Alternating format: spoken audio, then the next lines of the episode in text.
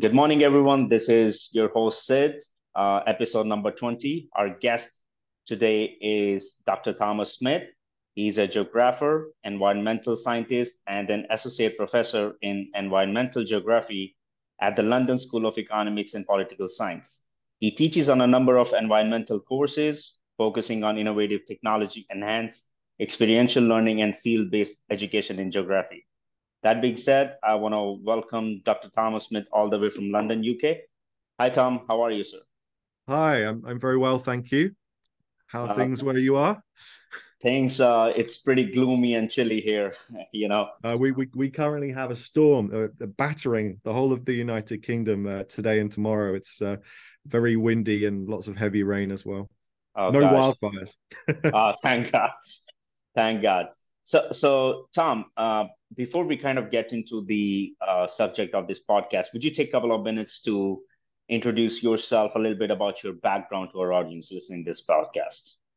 Yeah, uh, well, I was born in Birmingham in the Midlands of the UK. I um, studied geography at university. I did physical geography in Sheffield, which is in Yorkshire in the north of the, uh, the north of England. Um, I moved to London where I did a master's degree in environmental monitoring and modeling and that's where I uh, decided to do a PhD as well uh, at King's College London, which is part of the University of London. And uh, during my PhD, I, I, I set out to measure air pollution in in London and and and looking at how how it gets dispersed uh, from the streets and uh, into the atmosphere. But I went to a wildfire in Alberta, um, Banff National Park, um, using some of the equipment that I measured air pollution in London with, and uh, it changed my whole view on uh, what I wanted to do with my PhD, and I decided to focus on wildfires. And um, since then, I got a job as an academic at King's College London, and I've moved recently. Well, not recently, uh, five years ago now, uh, to be uh, an associate professor at uh, the London School of Economics. That's great. Uh, so I know you mentioned, you know, you, you know, one of your expertise or areas of education is wildfires. So uh, my first question to you is, you know, if you don't mind uh, taking a time to explain to our audience, what are wildfires and how do they start? Yeah, wildfires are an important part of almost all of the ecosystems on the planet. It has played a role in helping to manage those ecosystems. It's a natural process. Um, natural fires in our environment um, are started by lightning, uh, mm-hmm. mostly. Uh, there are some rare of times when a volcanic eruption, for example, might ignite a wildfire or, or an asteroid impact in the history of this kind of geological past. Um, but humans um, have been playing a really important role for a very long time when it comes to fires. Um, older cultures, traditional cultures, indigenous cultures um, have used fire for thousands, if not tens of thousands of years uh, as a way of managing the landscape. And that human use of fire has actually shaped uh, a lot of the landscapes that we see today. We might think of the savannas as being quite natural, but actually, humans have been using fire uh, with that landscape for a very long time. Uh, and the human I mean, ignitions are now very important, as well as those natural ignitions from from uh, from lightning well. So it's important to recognize that it's a it's a natural phenomenon that's quite normal in most of mm-hmm. the ecosystems on our planet. Uh, but also humans have had a very big role to play for a very long time and and uh, have helped uh, these different ecosystems to adapt uh, with fire. Great. So I'm going to get back to you the human reasons uh, a little bit later in the podcast. Right now, yeah. I want to ask you: Do you think the wildfires are caused by climate change, and how do these wildfires affect carbon emissions and climate change in itself? Yeah, that's a it it it's a it sounds like a simple question, but it requires quite a complex answer because wildfires are uh, wildfire activity, um, whether they start, how big they grow to, the intensity with which they burn, is determined by um, not just the climate. Uh, it's also determined by the fuel, the vegetation that's growing on the ground, mm-hmm. and it's determined by um, the ignitions as well. Those are the three really important components. Now, climate is having an un- undeniable impact on uh, wildfire behavior. And by behavior, I mean how fast the fire spreads and the intensity with which it burns. In many places, um, hotter, drier conditions associated uh, with more extreme weather, so uh, lengthier heat waves, uh, more drought conditions. This is particularly the case in the UK. Mm-hmm. California mm-hmm. is a very good example of this as well. And in uh, both cases, uh, the climate change is, is changing the behavior of the fire. But in other places, it, it's not the climate that's impacting the wildfire activity or behavior. It's it's things like deforestation or the intentional use of fire to clear the land. And so, um, climate change is playing a role in the behavior of fire in some regions, but in other places, it's other human factors that, are unrelated to climate change um, that are having a, a, bigger impact. And so it's it's really important not to generalize uh, and to actually think about the different regions of the planet. And in some places, climate is the dominant change mechanism, and in others, it's it's it might be something else.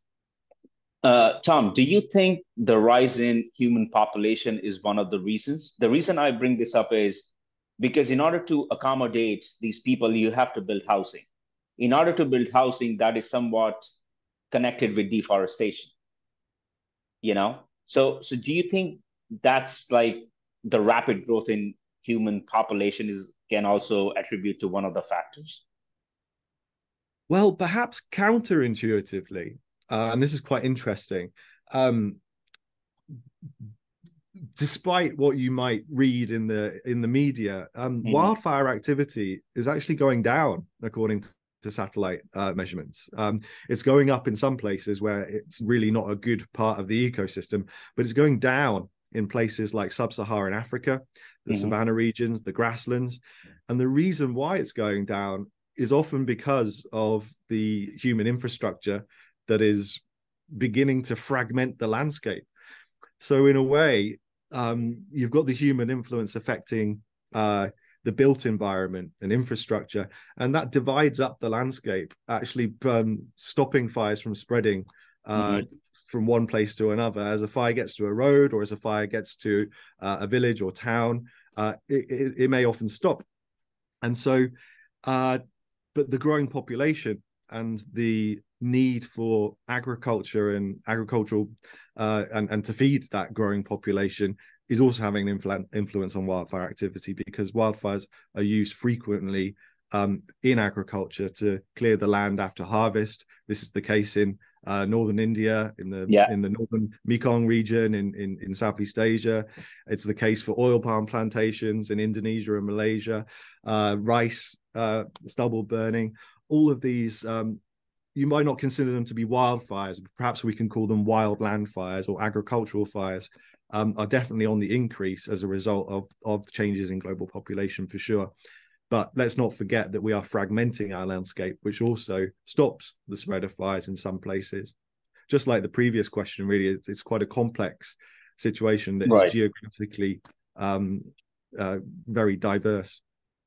Uh, so, Tom, based on your research and study, uh, you know, what do you think are some of the environmental issues on wildfires and uh, you know its impact uh, as well? Uh, I mean, you did answer previously that what affects the wildland fire behavior just previously, so that that kind of sums it up. But is there something else that you think are some of the environmental issues of wildfires based on your research and studies? Yeah, I think there are a number of issues. Um, one pressing issue right now, I think, is um, is climate change in the Arctic and the higher latitudes of the planet. Um, most of the fires here are started by lightning. It's uh, human. The human ignitions are not the dominant cause of wildfires, and therefore the increasing uh, prevalence of fires there and the uh, increasing intensity of those fires and the burnt area in those regions is a function of climate change. And we know that the, these parts of the planet, uh, the high latitudes, are warming faster than anywhere else, two to three degrees warming already compared to one degree uh, for the rest uh, of the planet. So that's one area of concern because uh, the forests are burning, and if they mm. burn more frequently, um, then they're not going to be replaced because uh, where once you might have had a fire once every 140 years, it allows the forest to regenerate and grow to maturity. Uh, you're now getting a fire every 20, 30 years or so, and that's wiping out the younger trees, leading to a shift in the ecosystem. And the problem with that is all that carbon that was stored in the forest is now in the atmosphere, and it's not going to be sequestered, which just drives further climate change, kind of a vicious cycle in the climate system. Um, uh, do you want me to talk about a few other regions? Uh, Please. Of, of, concern? Yeah. Well, please. Um, another one that's close to my research is far away from the high latitudes is actually in the equatorial tropical regions um, fires in peat uh, in, in peatlands. So uh, uh, you've got the drainage of the land you've got deforestation. This dries out the soil. So this is not driven by climate it's driven by human activity for agricultural uh, development and, and conversion of uh, tropical forests into uh, mostly palm oil plantations or, or paper pulp plantations. And um, the problem with these fires is that they smolder, um, different to the kind of flaming fires you see in forests and, and in California. And that smoldering releases lots of thick smoke into the atmosphere. All that carbon that's stored in the peat, which has mm-hmm. been there for thousands of years, again is released and it's not going to be sucked out of the atmosphere anytime soon because it takes so long to accumulate. So you've got this compounding problem of air pollution, the loss of carbon sink, and uh, and of course the associated loss of habitats as well, and, uh, and in these very highly biodiverse regions. So I think those those are the two real pressing issues that affect mm-hmm. global climate change um, on a on on a, on a planetary scale. So Tom, I know you. It's it's great that you brought up peatlands. So for those who don't know, do you mind telling them what are peatlands and why are they so important for biodiversity and sustainability? Yeah, well, peat peatlands cover quite a small percentage of our land surface, but they store a disproportionately higher content of carbon. In, in fact, it's it, it, it's a humongous uh, store of carbon. Just the peat in the UK alone uh, stores as much carbon as all the forests of the UK, France, and Germany put together. Wow. So, uh, which is an incredible statistic. And yet, peat only covers about 10% of the land surface in the UK. So, it's a huge, important store. And the reason for this is, is um, peat is organic matter that's built up over time.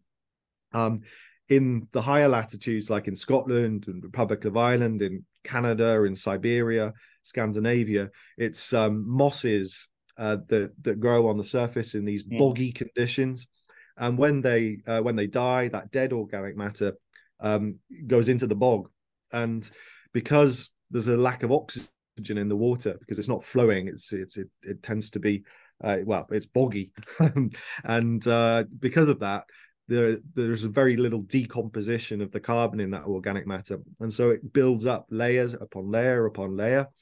And in the tropics, where these peat bogs are underneath huge tropical forests in the lowland areas where you've got lots of addition of organic matter every year um, into the boggy conditions. The, be- the peat can be 30 or 40 meters thick. Um, and that's that's a huge carbon store that's taken thousands of years to accumulate. And naturally, it will be waterlogged, um, it'll be wet, and so it would be resilient to fire. Um, it would be very unusual for peat to catch fire under natural conditions but because humans in in in the high latitudes and in the tropics are draining the, the bogs draining the swamps um, and uh, removing the canopy cover it really raises the risk of that peat catching fire because it's incredibly flammable and of course over millions of years peat eventually um, gets compressed into coal uh, mm-hmm. So uh, that's that that is the origin of of of coal and oil. It was once a tropical swamp forest uh, tens of millions of years ago, and and we still have that that the production of that precursor to coal and oil uh, on our planet in the form of peat. Great. So, uh, Tom, I also want to mention a couple of things. Uh, you know, uh, the global satellite data actually indicate that wildfires are becoming bigger and more intense. Why do you think this is happening? which is actually making our planet more flammable and making fires hard to control. And what can we do about that?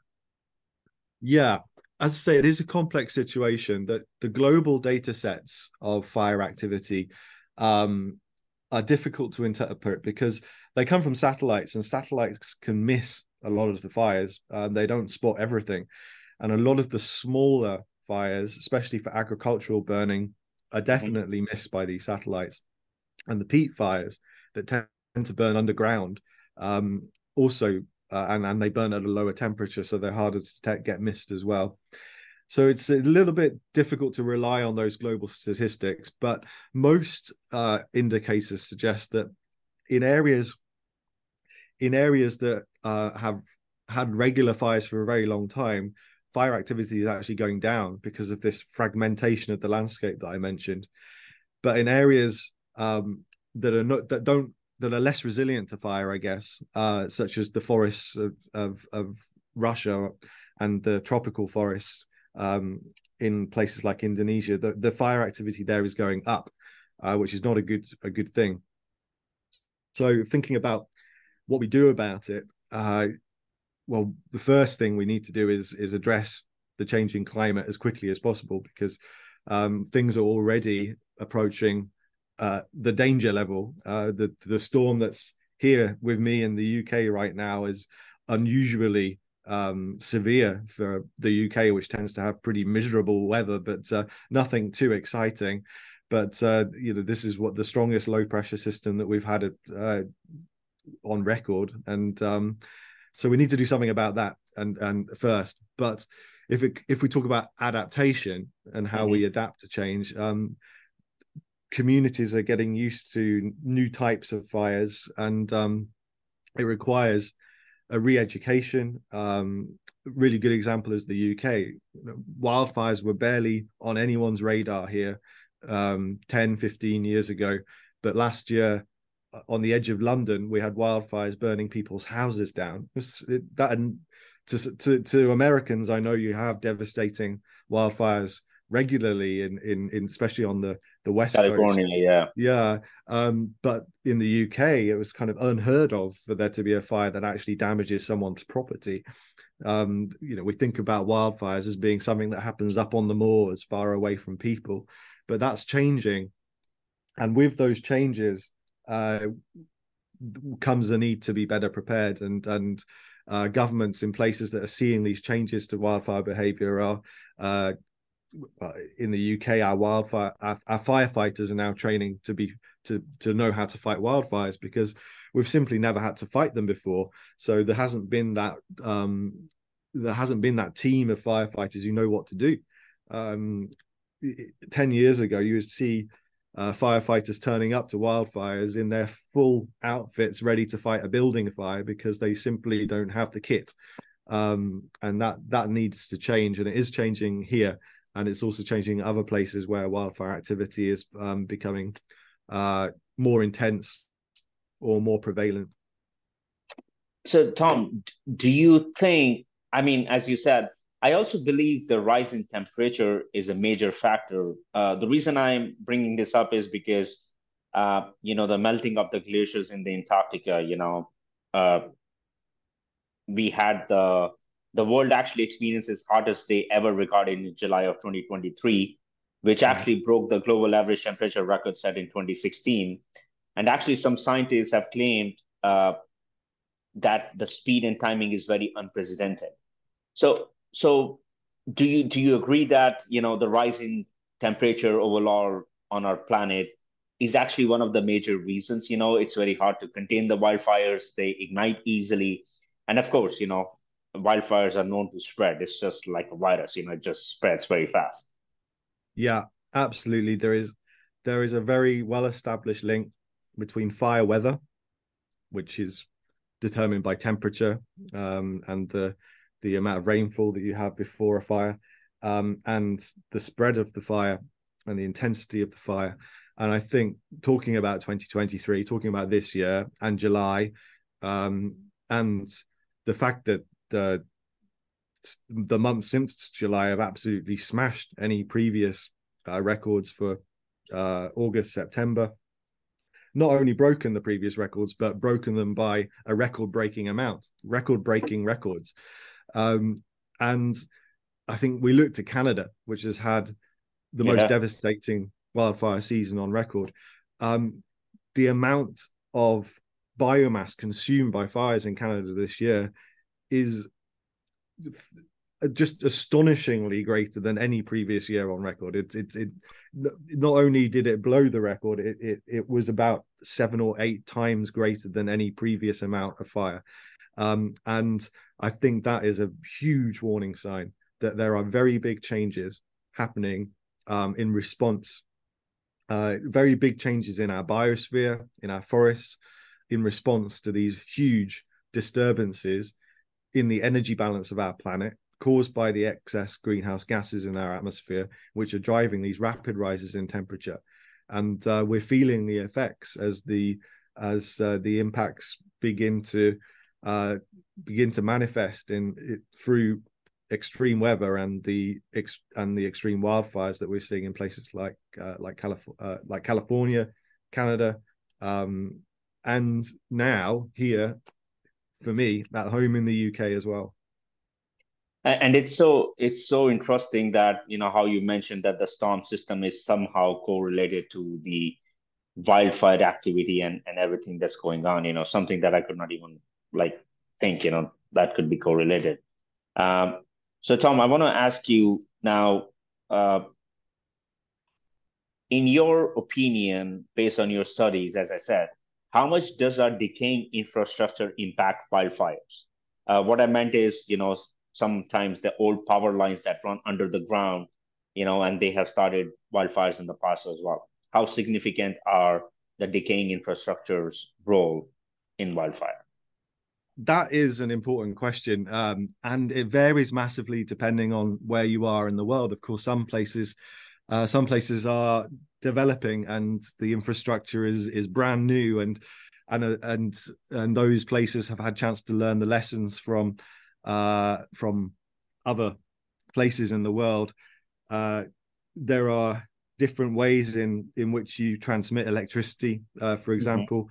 The infrastructure in California is particularly unfit for the environment in which it sits. Um, a great number of the wildfires in California were probably ignited by um, electricity pylons, uh, sparking uh, another problem is uh, uh, in some places is trains. They, they tend to generate quite a lot of sparks that under very dry conditions can start wildfires.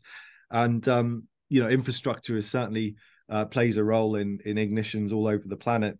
Um, not probably as important as the uh, the human set fires for land clearance and agriculture, which are probably the dominant cause of fires. Uh, but the uh, yeah, the infrastructure is certainly a local or regional issue in some places, and and the one that springs to mind is California. They really do have an issue with their power grid. Um, uh, but it's important to stress most of most of the fires on the planet are started by people. Um, but it's what happens after the ignition that is mm-hmm. changing as a result of climate change. Whereas once uh, the fire might have petered out and not spread very far, and would have been easy to fight as well uh, with by the by the firefighting agencies.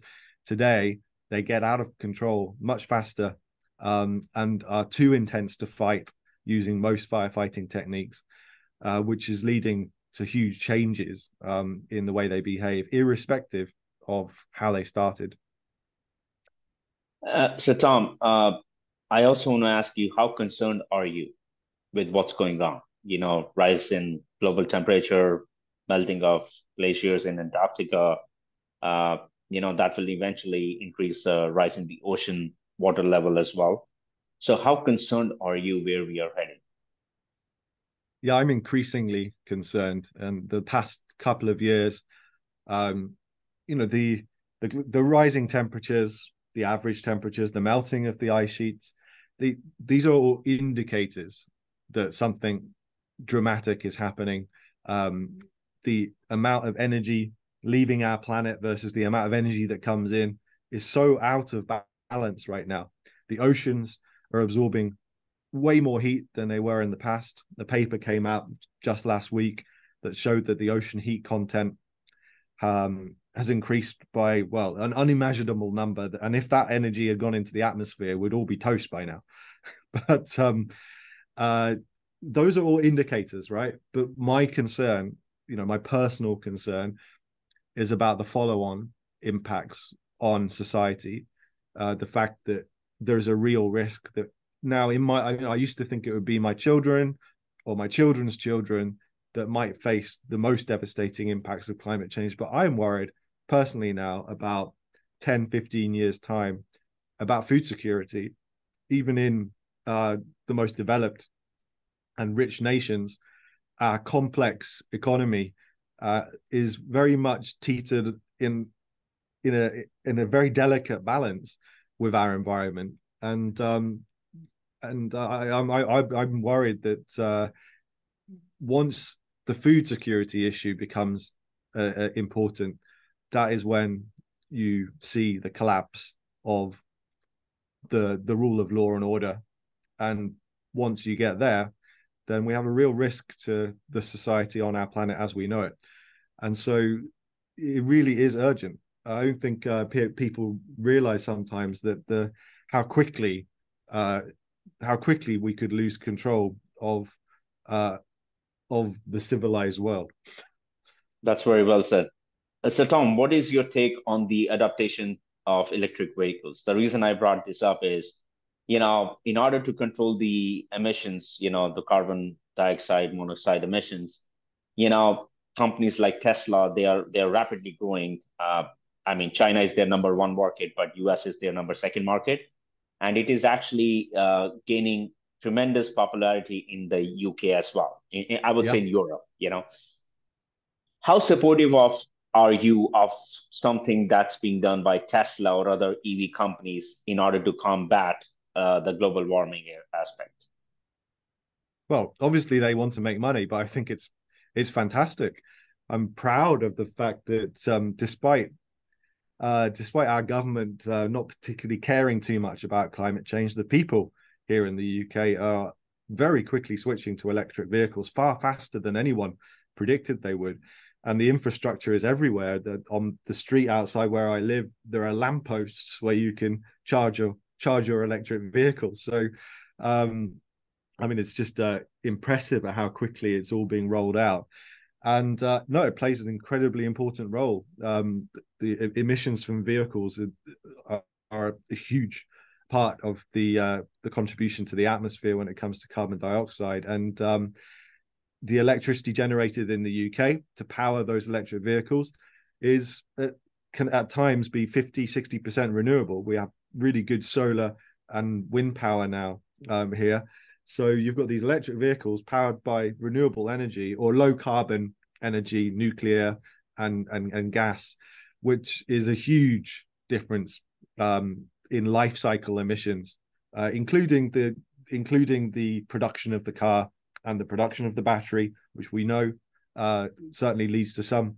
uh, carbon emissions. But the the overall lifetime of the car um, is going to have, especially in countries like the UK that have quite a clean energy mix for the electricity supply, um, is is a net.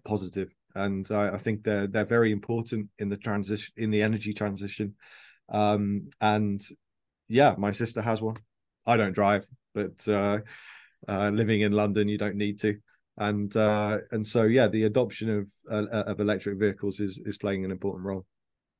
See, it's it's very it's so interesting and it's so fascinating to hear this from someone who is as brilliant and educated as you are because the EV electric vehicle sector gets a lot of heat, especially mm. from people who still, you know, use the gas car, including myself. Uh, but but I think you know they don't see what you see, or maybe they don't want to see what you see, and you know, so I don't know if it's uh, ignorance on their part or it's just like, as you said, it's a money making business. You know. Uh, yeah, um, there are multiple reasons why people are in denial about the current crisis. Uh, we like to think we like to think that I well, some people simply just think it's not happening. Uh, others think it's it can't be caused by us. Um, the idea that humans have become such a dominant force uh, for danger on our planet. Um, others think it's not going to be as bad as what us scientists say it's going to be. Um, and uh, others think, well, it's too hard to do anything about it. Uh, I know in all cases, it's it's a form of denial, and there are reasons behind this. There are complex uh, networks of uh, of businesses, of politicians, and the media that would prefer to keep the status quo, right? Um, it's cost. It is costly to to have an energy transition uh, that is of such a dramatic nature that's really needed. Um, and uh, some people don't want to bear those costs now, but they will be paying for it later. And uh, that short term thinking is leading to uh, us really not realizing just how close the cliff edge is. And um, yeah, very concerned by that. And the denial, the den- denialism is the reason why we haven't fixed the crisis. If 20 years ago, mm-hmm. it would have been easy. We, we just needed to worry about seven gigatons of carbon uh, per year by 2050. We could have stabilized our climate at one one and a half two degrees C. Now it's almost impossible. I mean, it's going to require such a monumental shift. Uh, I I don't think. Well, I think it's possible that next year will be one and a half, if not this year, one and a half degrees C above the pre-industrial average. Um, and uh, if that doesn't hammer home the urgency of the situation, then I'm not sure, too sure what will.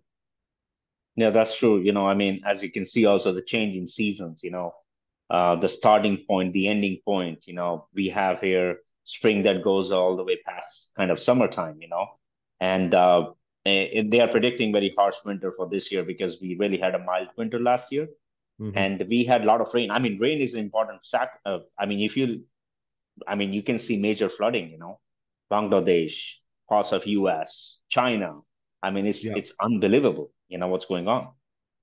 Well, the, there's flooding happening right now in the UK, and that it, I'm fairly certain that when analysis of these storms, we had a storm last week, we've got a storm this week. It looks like there's another one on the way. Um, they're bringing so much rainfall, and the reason for that is because the Atlantic Ocean is much warmer than it should be. Uh, mm-hmm. it, it's way above average. It's, it's in a record temperature for months now. Now, all of that extra heat um, that's being passed to the atmosphere, uh, we're also seeing huge amount of extra water that's evaporated into the atmosphere, and that's when it arrives in Western Europe, it gets dumped in the form of rain, and all of this all of this flooding is made worse by all of that extra energy in the atmosphere because there's just more water um, getting into the atmosphere, and uh, it's it's accelerating the the the um the water cycle. Yeah, and seasons are changing. Uh, migratory birds are shifting.